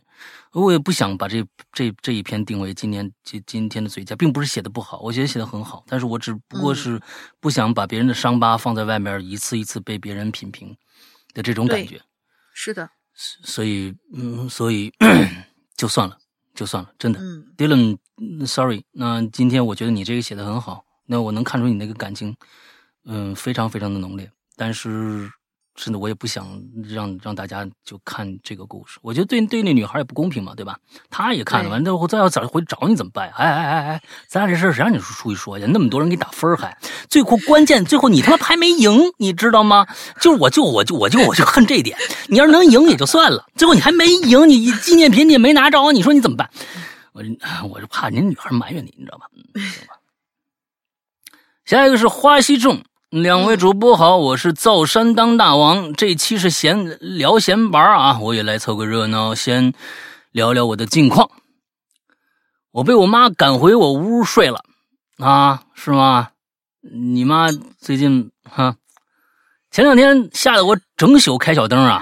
发现真的没啥事儿，我才放心关灯睡的。谢天谢地，和尚和尚没来找我。哎，你们你大家你们要是不知道和尚什么意思，听着上一期啊，我对他妈还有和尚还有他做了一个非常完美的一个一个分析啊，嗯，可以，听一下。对了，我不是儿子，我是女的哦。这这可以可以可以，那更子这这个这个女成母业了，对不对？我是女的，不然我妈也不会让我去她屋睡啊，是吧？我妈应该也不是什么什么级别的大佬，我猜她可能是个。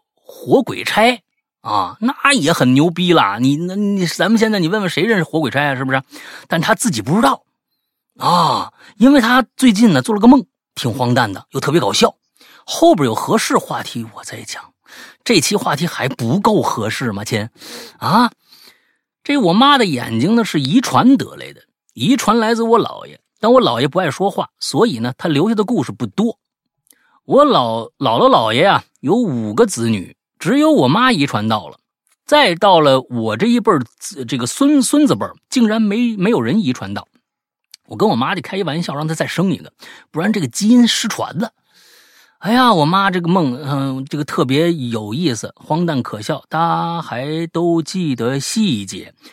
每次她给我讲的时候，我都差点笑死。不过呢，自从梦到和尚以后，我才知道，荒诞的梦。其实对当事人来说有点可怕，我也体会到了，有点心疼我妈。哎，你看看是不是？就别人说你，你听个乐，但是别人呢，已经其实就是对对对对对方已经很有伤害了啊。我妈前两天梦到去做任务，嘿，你妈做什么任务？感觉这好家伙，游戏里边你知道吗？我妈前天做任务去了啊，后面几宿都不肯睡觉。她说去一趟。累得慌，还特别冷，不想去了。只要不睡着了，那边人呢就没法叫他。好了，闲白闲白就闲白就聊到这儿，我得去搬砖了。祝节目越来越好，祝主播越来越年轻。补充一点啊，我我妈呀，去年搬到现在住这房子呀，从今年过年初六那天起就怪事不断，主要表现在门锁时不时来一句“哦，密码错误”。你前阵前阵不是跟我说过吗？和做怪梦。这几天，我妈发现我们小区不远处那个村子呀，竟然是被一大片坟包围的。我的天哪，坟头啊，比那村子里的屋子还多。哎呦，也怪我们那个租之前，你们怎么租一乡下的房子，还租一个，呃，那那个离那个坟这么近的一屋子呀？也怪我们之前没考察清楚。之前我们住的住在别处的时候，从来没发生过怪事我更是从来不做噩梦。我妈偶尔会做怪梦，但今年太频繁了。我想啊，估计真的跟这个地方有关。这边还四面环山，还那么多坟。我觉得我和我妈呀，都是阳气挺旺那种，但是依然压不住啊。行了，讲完了，溜了溜了。这你你你们俩得想想了啊！你真的是，你这这东西，我觉得就其实就是一点点侵蚀的问题。啊，你这个东西阳气就是一点点侵蚀的问题。避还是避吧？就是旁旁边租租什么房子，赶紧回来吧，回来吧！啊，你这你妈，我跟你说，绝对不是凡人啊！你绝对不是凡人。我跟你说，你你妈那个应该是有背景的，你知道吧？哎呀，和尚和尚，我估计就就那边坟地的，应该就是那边坟地。你打听你们附近有没有庙？哎，你们有没有庙？这个庙啊，一般的里边啊，就就有故事了。哎，说不定就跟那和尚有关。你知道吧？哎，行了，嗯，这下次还是说，还那话啊，你别跟老是乱出主意啊，什么咱们不投胎什么这这事儿，你在梦里面少说，你知道吧？少说为妙 啊！大姑娘家家的，跟一和尚出出主意，出什么主意啊？是不是？下次少少少少少少说话，少说话。嗯，啊，下一个，嗯，好嘞，下一个我们地球同学啊，这是一个网上看到小文章，觉得很有趣，来分享给大家。作者名字呢叫一丹，嗯。小时候啊，我因为弄坏了家里的遥控器，被我爸打了，打了接近一个月。为何会如此旷日持久呢？事情是这样的：小学一年级的我特别好奇，为什么一按遥控按钮，电视就会调台呢？我特别想知道遥控器里到底是什么，那种感觉就像是想知道宇宙外面是什么一样。我好奇了很长一段时间，有一天终于忍不住了。我就抠了一个按钮，想看看里头是啥。嗯，抠之前想是抠掉一个不用的空白按钮吧，结果就鬼使神差的抠掉了。呃，它它这儿是两个杠，两个杠是干啥的？双位数键，是个双位数键啊，只能调十以内的台，之后啊，只能调一到九的台。哦，我知道，一摁这个，然后那个那个显示就会变成两道杠，然后你再决定你摁一，呃和其他另外一个数。这个数是用来调双位数台的。抠完我知道大事不妙我，黑乎乎屁都没看见，但是肯定免不了一顿打。果不其然啊，我爸回家用遥控器的时候一看，遥控上有个窟窿，我爸就问我：“你弄的？”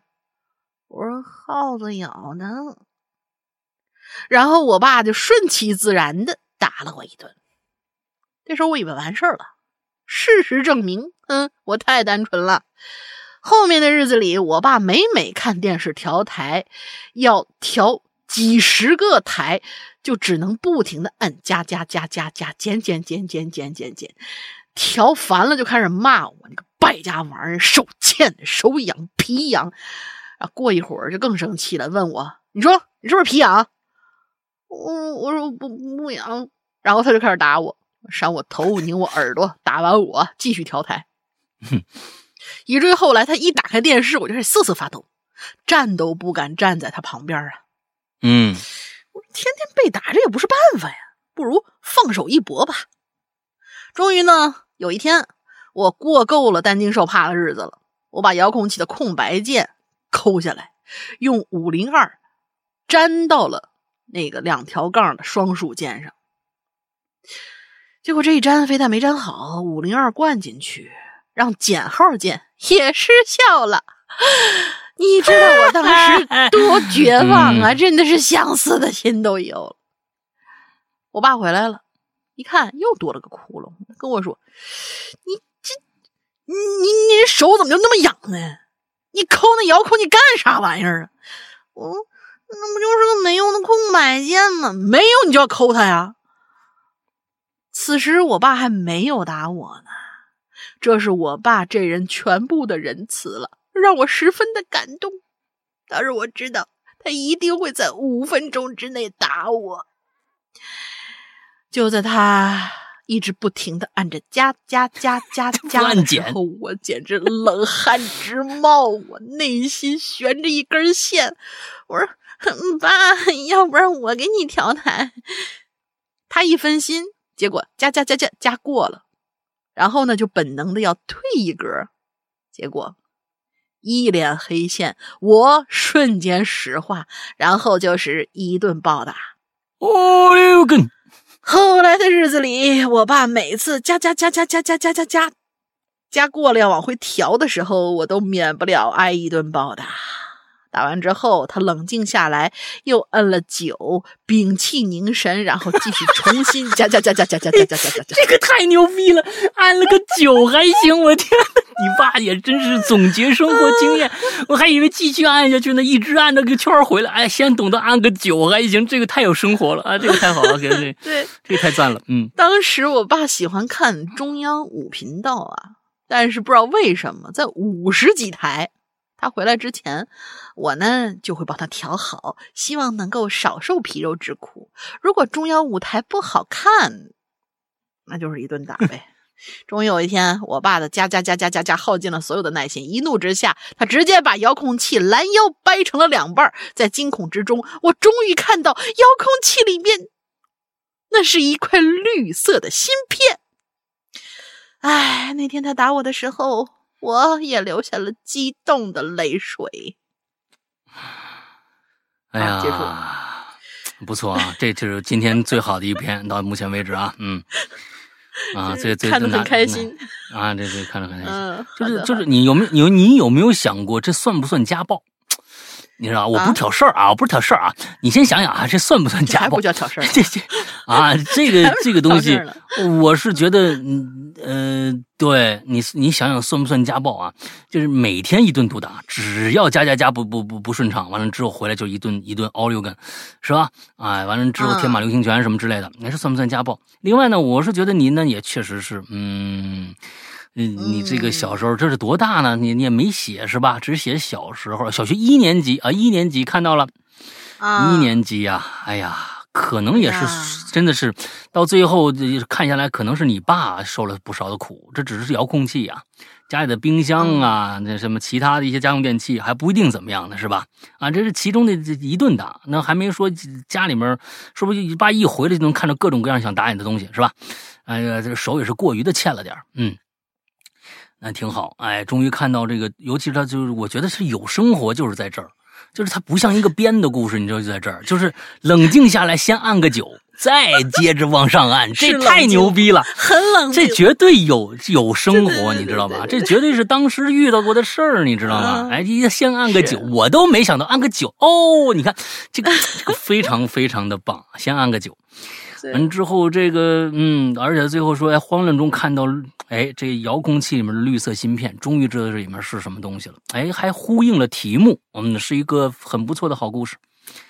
好，给个赞，嗯，不错。下面两个，红桃叉聊闲玩啊，哈哈，看来这是没啥话题可聊了，可不吗？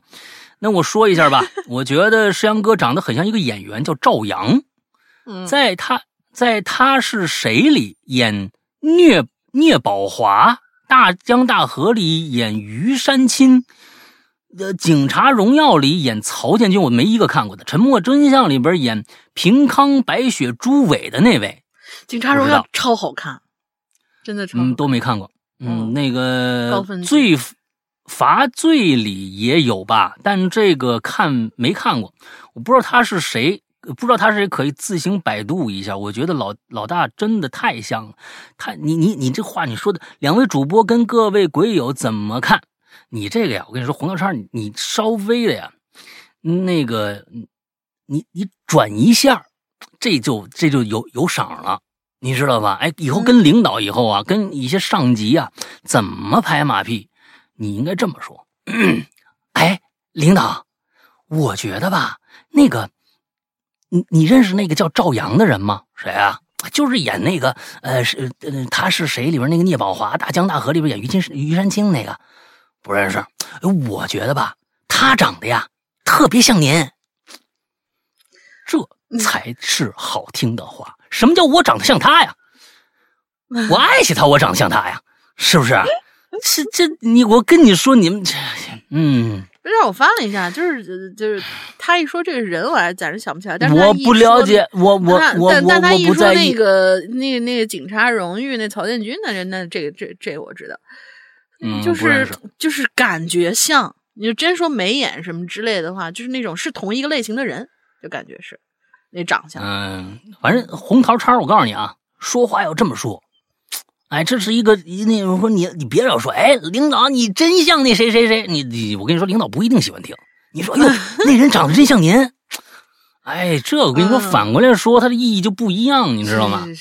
哎，我把我把最像的一张啊发到群里，老大可以看一眼。啊，发到群里面了吗？对，最像的发到群里了。啊，对，感觉像是最像的。没看着啊？我看看长长什么样？长长长成什么样？哎，我这怎么怎么收不到微信？嗯，看看啊。嗯，看着了。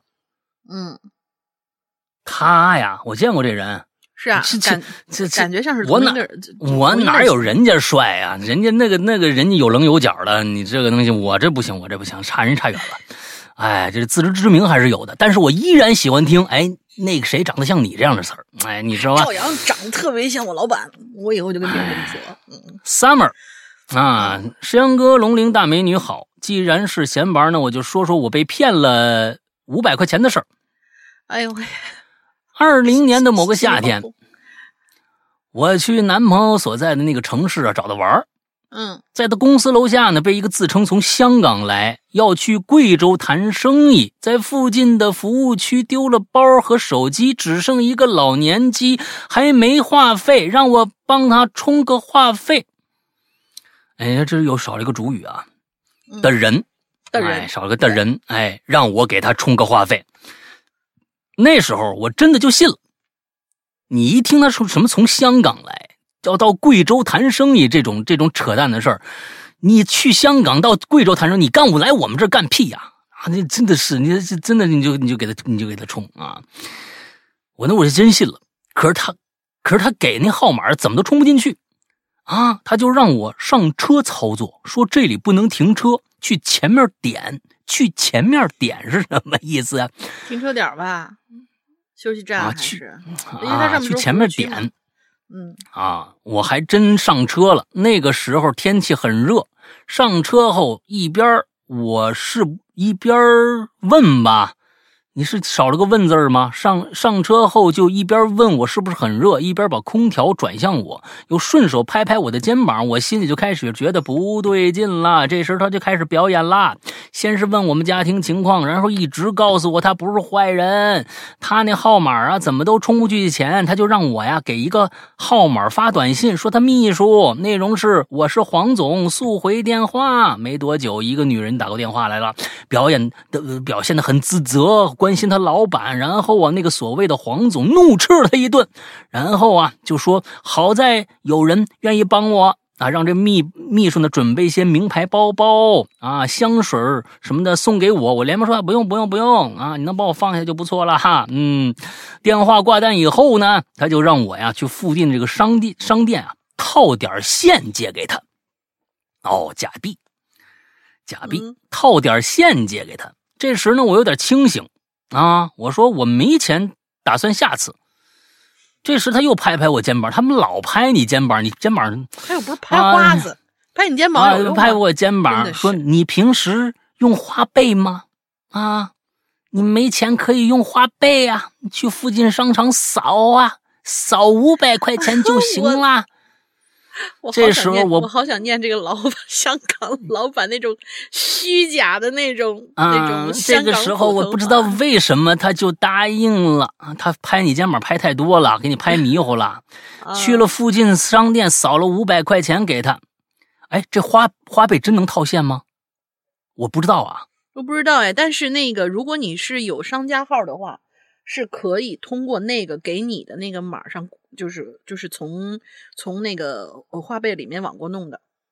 不是，人家人家是商家号也是线上转啊，人我说的是套现，是花呗能套现吗？这个东西不不一样的套现这是跟这是这套出五百块钱来这不行吧？我不知道，我没干过这种缺德事儿。啊！去了附近商场扫了五百块钱给他，他开着车走了以后没多久，我立马反对呀，你给了他五百块钱，你他给你啥了呢？你就让人走了？不是，我真没真没明白，您下个月那个到底萨默儿还得你到底怎么想的？还？那马云找你要钱的呀？你到底咋想的呢？他给你啥了呢？一般是给你压点东西，你才能相信他呀。他拍你几次肩膀，你你就信了？你不是说你都有点清醒了吗？没算打算给他他钱吗？也不值五百呀，那哪怕他是诺基亚也不值五百呀。诺基亚现在多便宜，不是，就这个这当上呢，我觉得一点不是对方那一点技巧都没有啊。对呀，丝毫这没有技术含量，感觉。这东西怎么能上当呢？是不是？那你我扫回事儿？我扫钱给你，给你，你给我啥呀？这不马上就一句话上来了吗？啊，立即报警了。哎，第二天公安局备案了。当天晚上我是辗转无法入睡呀、也不是气这五百块钱没了，而是气自己太你是天真导致的吗，亲啊？你是气自己太天真，亲你不是天真导致的，烂好心导，也不是烂烂烂烂好心算是吧？愿意帮助别人，从那个时候起，我就再也不愿意帮助陌生人了。也算花五百块钱长个记，不是记性的问题，也不是好心的问题，你可千万别让这些好品德背锅呀！我的天哪，亲，summer，summer，亲，你一定要当个好人，这是无可厚非的对，啊。但是在这里边，并不是好心和天真害了你啊，这是你自己，我这哈，你这是智智商，这我也不好意思说，我怕伤着你，但是可不就是这么回事儿吗？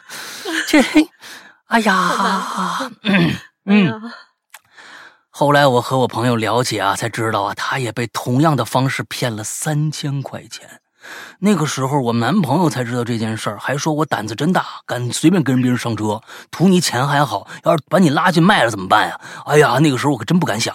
所以我想跟各位女生说，不管在哪儿，只要是陌生人跟你求助，千万不要轻易相信。要是你实实在想帮，直接拨打幺幺零后，反正要永远相信警察叔叔，要记得自己也是弱者。好了，马子的时候，马子的马字的时候，想起这件事儿还气得不行，可能有句有语句不通顺的地方。辛辛苦二位主播，我带宝宝去了，下次遇到合适的榴莲再来。真的，你千万不要让天真和好心替你背锅啊！这事儿是你真的你你自己没琢磨过来啊，那是吧？是啊那我是觉得当一个好人，当一个天真的人，现在真的是挺挺难得的。但是嗯你得要一个当一个有有智商的、智商在线的人呢，你警惕心在就够了。那想帮别人，那我觉得是这这这个美德是永远人类不要丢失的一个美德。嗯要不然这个世界就完蛋了，完蛋操了，你知道吗？嗯，已经够完蛋操的了，还要怎么着啊？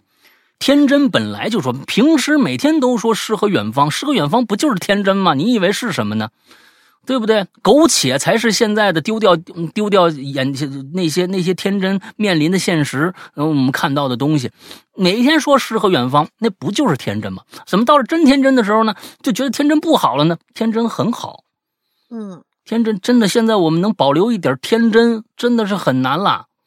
所以保留天真和你的那些好心吧，把自己的智商搞一搞。这什么都没给你，你说，哎，你要不信的话，我把这老年机押给你，啊，我把这手机押给你，行不行？反正这手机也能卖个几百块钱。你一看这机器啊，这是是是，完了之后五百块钱，我想我还给你啊，那我现在没钱了，怎么办呢？我把这老年机给你，行不行？我押你这儿一个东西，或者怎么着怎么着的，这都可以。但是没有啊，你给了五百块钱，人家扬长而去啊，这真的是啊，哎呀，你可千万不要找别人你哪怕你让他。把车给你压在这儿呢，我给你五百，你去找你秘书去。哦对呀、你把你你压这儿。对你把你那个这这身份证给我照一下，是不是啊？哎，嗯所以说我是觉得帮别人和我们保护自己和面子问题这几个你一定要分清楚了。有的时候觉得，哎呀，我帮别人还这样，是不是我面子上不好？嗯那不是真的。咱们这个东西，你有时候知道“亲兄弟明算账”这句话，怎么到了跟陌生人时，他不好意思明算账了呢？人家你要只要帮了帮了他，我相信他会感激你的恩德，并不会在意你当时候你怎么确认他的身份。如果他就是不让你确认身份，那是骗子无疑呀、对不对？对骗子无疑呀、赶紧让他滚蛋就完了。是的。哎，呀，真的是，那就就就就真的，啊，嗯，我我就我再再说一遍，不要让天真和你的好心替你的智商背黑锅啊！嗯，不要不要，你要保留那两样东西，一定要保留。嗯，是的。好吧，最后一个，嗯，最后一个 Milk Pig 小奶猪。嗯，这这这这这对，呃，他他他是这这这这么写的。Hello，山羊哥大玲玲，我是四群的 June。嗯每次几月啊留言，呃，六月啊，是吗？六月不是 July 吗？June July 是六月和七月啊。哎呦，可查的很挺快挺快的，嗯，快快快来吧，嗯 我没查，我记得呢。嗯你查了，你八月是什么？啊，八月，八月。你看，你看，为什么就记着不？啊，嗯嗯嗯嗯，然后我们继续往下念。哎呀，讨厌死了。嗯，每次留言都因为自己没有相应的故事，所以没有留言。今天看到大林在群里说了啊，本期榴莲就是个唠嗑局，我就兴冲冲的跑来留言啦。不知道说啥，就聊聊咋认识的鬼影吧，混个眼熟。我呢是在二一年底的时候开始听《哈喽怪谈》的。二一年十一月，我呢结束了十三年的枫叶国生活，搬家嗯回国。在为期一个月的隔离期里啊，实在太无聊了，并且已经把自己所有关注的有关于鬼故事、真实的什么犯罪事件那些播客都听完了，所以就不停的在平台上搜索新的说鬼故事的播客，然后就让我刷到了《哈喽怪谈》，一听就入坑了，一入坑就出不来了。尤其是奇了怪了，我可太喜欢了。上个月刚刚加了会员啊，A P P 里面的故事真的好听，停不下来。现在每天上班都要戴着耳机听故事，我发现边听边工作效率真的很高呢。在上期节目里听说老大说文昌帝君的 T 恤又要开售了，我好激动，因为下个月呢我就要参加会计考试啦，好需要这件衣服的加持。而听到开售时间，那好吧，我可能赶不上了，残念。不过之前我买过《哈喽怪谈》的符文 T 恤，考试那天就穿这件去喽，希望能有一样的加持效果。你买的哪件符文呢？今天就唠这么五毛钱的嗑啊，希望以后还有我能参与到的话题。最后祝两位生活顺心，节目越来越好，爱你们哟！他说的那个符文应该是去年的《哈喽怪谈》那件符文，就我们原创的那件符文。啊啊！哎啊，他说的是那一件。对，嗯、那一件那是集大成的，我跟你说啊，不管是怎么样，穿那件都行啊，就穿那件去吧。嗯、反正我估计要下个月的话，应该是赶不及了，除非是月底，月底的最后那几天都还有可能能赶得上。但是如果是月中的话，是肯定赶不上的。不过呢，呃，也希望你能去啊，去来一件这东西，反正就是好几年啊才出这么一件，好几年出这么一件。嗯，好吧，今天的所有的故事就全部结束了。我们的今天的这个只有一篇啊，只有一篇当之无愧的啊，就是这个啊，这个地球是吧？嗯，哎，地球，地球，咱们这个地球这位啊，就是遥控器的故事啊，嗯，遥控器的故事，我觉得还是挺好的啊，在整个里边。嗯当然了，我今天并不是说没有其他好的，有两篇呢，也确实写的非常非常的棒，嗯。非常非常的动人吧，我觉得是真情实感的一种抒发。嗯，但是我是不想揭别人伤疤，也已经愿意跟我们跟我们共享这些他过去的一些不如意的事儿了，一些伤感的事儿了。那我们就别再拿出来大庭广众下令，就是让人品评了。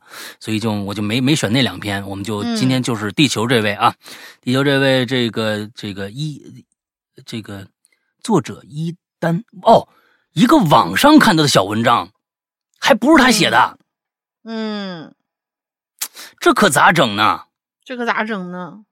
不是他写的，哦，那我只能是这这这只能只能只只有一个人了。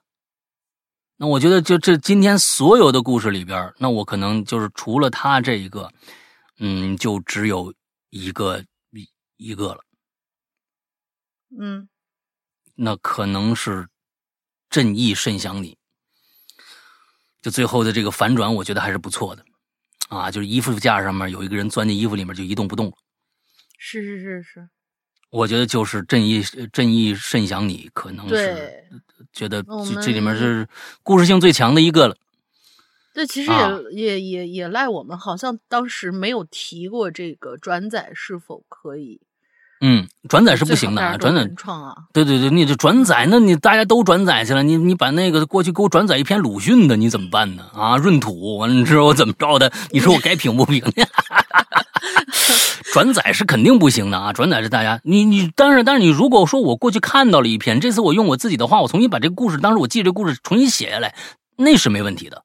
你要直接你拿过来，人家就直接那样这样用的话，有点不妥，对人家或者别人或者别人那个口述，你朋友讲给你的什么，你说一下也行。嗯，对对对对对，那咱咱们今天就正义甚想你吧啊！突然这突然来的幸福感啊，是不是是不是很开心啊 啊？对，好吧好吧，就就那就这样。嗯，希望大家呢也是。今天我们在微店的这个衣服就要上线了啊！完了之后，大家呢怎么样去看呢？首先最简单的方法啊，就去这个我们的公众号，或者其实我们会在我们会在所有的平台下，比如说我们自己的就是比如说这个呃 QQ 群，我们也会发；我们自己的会员的微信几个群，我们也会发。之后官微君也会发他的朋友圈，在我们的这个呃。这个微博，微博，但是大大家记住啊，微博咱们还还是鬼影人间的吧？对，微博你要搜鬼影人间才能搜得到啊，不能搜哈喽怪谈，因为微博改名字实在太难了。是一个蓝微号，是一个蓝微号啊，是一个蓝微号。搜鬼影人间，你搜搜鬼影人间置顶的那个微博就有了。完了之后，我们在我们的 B 站上也会有，我们的 B 站上我们的动态，你去搜我们的动态，呃，我们哈喽怪谈 B 站上的动态，你也能搜得到。这个关于这个的介绍和链接应该都能搜得到，所以呢，大家就关注一下今天啊，今天，呃，我们估计我们上午可能就是现在大家听节目的时候应该已经发出来了。那过去呢，呃，已经关注就不说了，没关注过呢，去微店，不是淘宝啊，是微店，微店里面你们就直接搜“鬼影人间”，搜“鬼影人间”，就是后面有一个衍生产品。鬼影人间衍生产品店，大概就是这样的一个名字。搜“鬼影人间”就应该能出来，点进去就能看到这两件的衣服的链接了。这次我们两件是各一件是一个链接啊，大家一定要看清楚。同时跟大家说，这次我们还跟以前一样，是你买两件，包含两件以上都是八五折，八五折啊。完之后你你你就这样，你直接就是你看中一件衣服扔到。那个购物车里就行了，最后结算的时候就会把这个钱给你减下去了，大家知道了吧？啊，就是扔进购物车，最后一起结账的时候就减下去了。两件以上，两件包含两件是八五折啊，大家记清楚这件事儿，好吧？大概就是这样。嗯，大人，你想个进群密码？进群密码就是今天贺 C 啊，有跟我们说他们那儿老家的有一个晒衣服的一风俗，叫做。落买，然后这个落买这个风俗呢，是是某一个地方的方言，然后是哪个地方？俩字儿，出汤圆那个地方。哦，好吧，呃，那么最后还是让大家去关注一下我们的会员，我们的会员在我们的 A P P 里边啊，安卓和苹果都有，搜索过去的老名字“鬼影人间”就可以搜索到我们的 A P P 了。那么对于安卓来说，由由于我们的由由于安卓的这个商城实在太多，你有可能下载根本就用不了的 A P P，呃，之后请大家一定关注我们的公众号。去扫描公众号下右下角提供的那个二维码，就可以下载我们的 APP 了。呃，这是跟安卓说的啊，苹果就直接按照老方法去下就就 OK 了，就是 App Store 里面搜就可以了。完了之后，同时现在安卓还有个大问题，就是我们因为受到黑客的攻击，我们现在没有办法注册新用户，注册新用户只能通过人工来实现。那么 OK，下面如果想安卓版注册新用户的。包括想加会员的，不管苹果和安卓，包括已经是会员想进我们的微信会员群的，呃，包括对于会员有各种各样问题想咨询的，都可以加以下这个绿色图标可付费可聊天的这样一个社交软件的一个号，叫做“鬼影会员全拼”。鬼影会员全拼这样的一个号，我们的英子会为你热情的服务。OK，大概就是这个样子。我现在说这一套词儿越来越顺了，你没发现吗？完之后。越来越精简了，很可能很多人还是听不懂啊，啊，没关系，没关系，我们的这个能能这个这这只给听得懂的朋友吧，嗯，啊，大概就是这个样子。那我们今天的节目到这儿差不多了，虽然这个今天好像啊，这都前面一半都是聊衣服的啊，下个星期估计这个闲玩就会更多了，那可能各种各样方向的故事就会越来越多了，好吧？那么今天的节目到这结束，祝大家这周快乐开心，拜拜，拜拜。